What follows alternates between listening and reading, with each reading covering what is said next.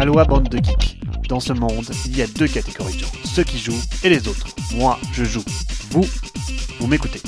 Salut à tous Cette semaine, on se penche évidemment sur SN. Le salon démarre dans 10 jours exactement. The final countdown has started. Keyflow, Reckholt, Blackout, Concordia Venus, Gugong, Teotihuacan, City of Gods. Suivez mes envies. Côté pro avant tout, ce petit article des colonnes ICV2 qui traite d'un sujet dérangeant pour le consommateur ludique, celui de la monétisation des tables de jeux des boutiques ludiques. Il semblerait que ce sujet soit dans toutes les bouches des grandes boutiques nord-américaines. Et cela me navre. Seriez-vous prêt à payer pour jouer à un jeu que vous ne possédez même pas? Dans un bar à jeux peut-être oui, dans une boutique, ça m'est difficile à imaginer. Certes, tout est bon pour faire des bifetons, mais entre l'organisation d'un tournoi et la table d'arrière-boutique, au jour le jour, il y a une limite à ne pas franchir. L'article revient sur les enjeux financiers et mentionne tout de même le public cible de telles pratiques. Le jeu fédère les publics, introduit de nombreux nouveaux joueurs et est la base de communautés. Les jeux qui osent passer par des tournois payants sont trop souvent des communautés fermées et le public ludique grandit beaucoup plus par les salons et les boutiques qui promeuvent le jeu sans autre coût supplémentaire et ne font qu'inciter les clients à acheter par ce biais. SN c'est beau, c'est chaud, et c'est dans 10 jours. Si je n'ai pas pris le temps de m'y intéresser plus tôt, c'est que je ne pourrais pas y être physiquement. J'ai quand même fait le tour des sorties, et voici ce qui m'intéresse. D'abord, Keyflow, que j'ai déjà évoqué dans un précédent podcast, le prochain jeu de R&E Games, actuellement en Kickstarter pour l'Amérique du Nord. Il sera à ASN et son pitch digne successeur de Keyflower le mêle à un draft à la Seven Wonders qui le fait vraiment briller à mes yeux. Ensuite, Record, la prochaine sortie de Uwe Rosenberg étonne. Elle sera une production Renegade Games et causera de légumes en Islande, à base d'une mécanique de l'excellent Aux portes de Loyang. Le jeu me donne vraiment envie.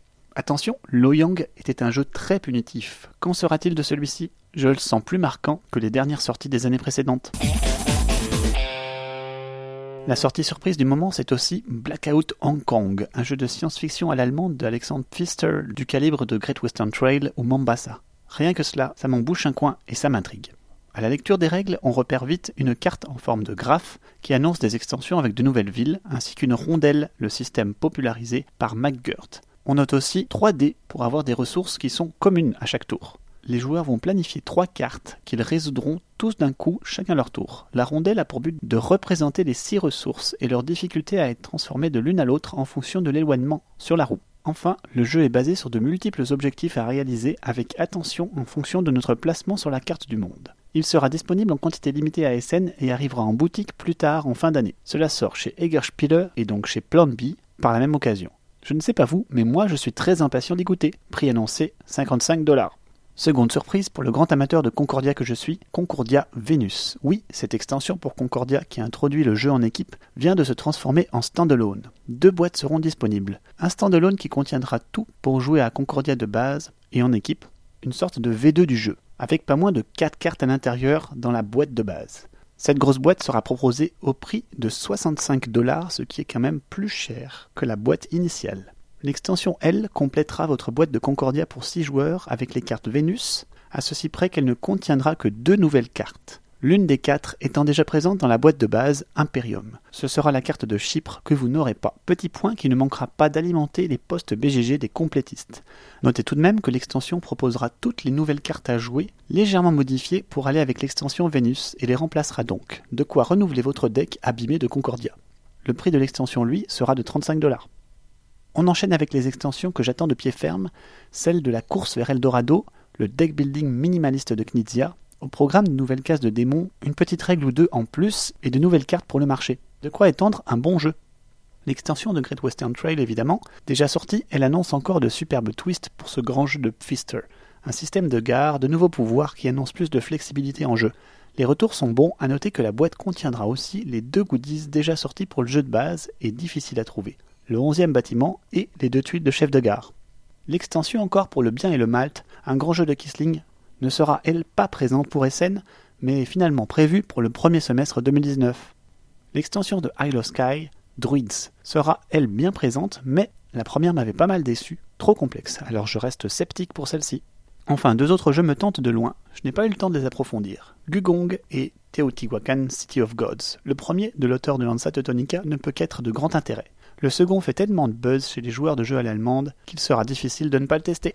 Pour le reste, je vous redirige vers la belle liste de Ludovox. Amusez-vous bien à SN, ou bavez d'envie dans votre canapé, ou tout simplement invitez des amis et fêtez SN en jouant à vos gloires d'antan.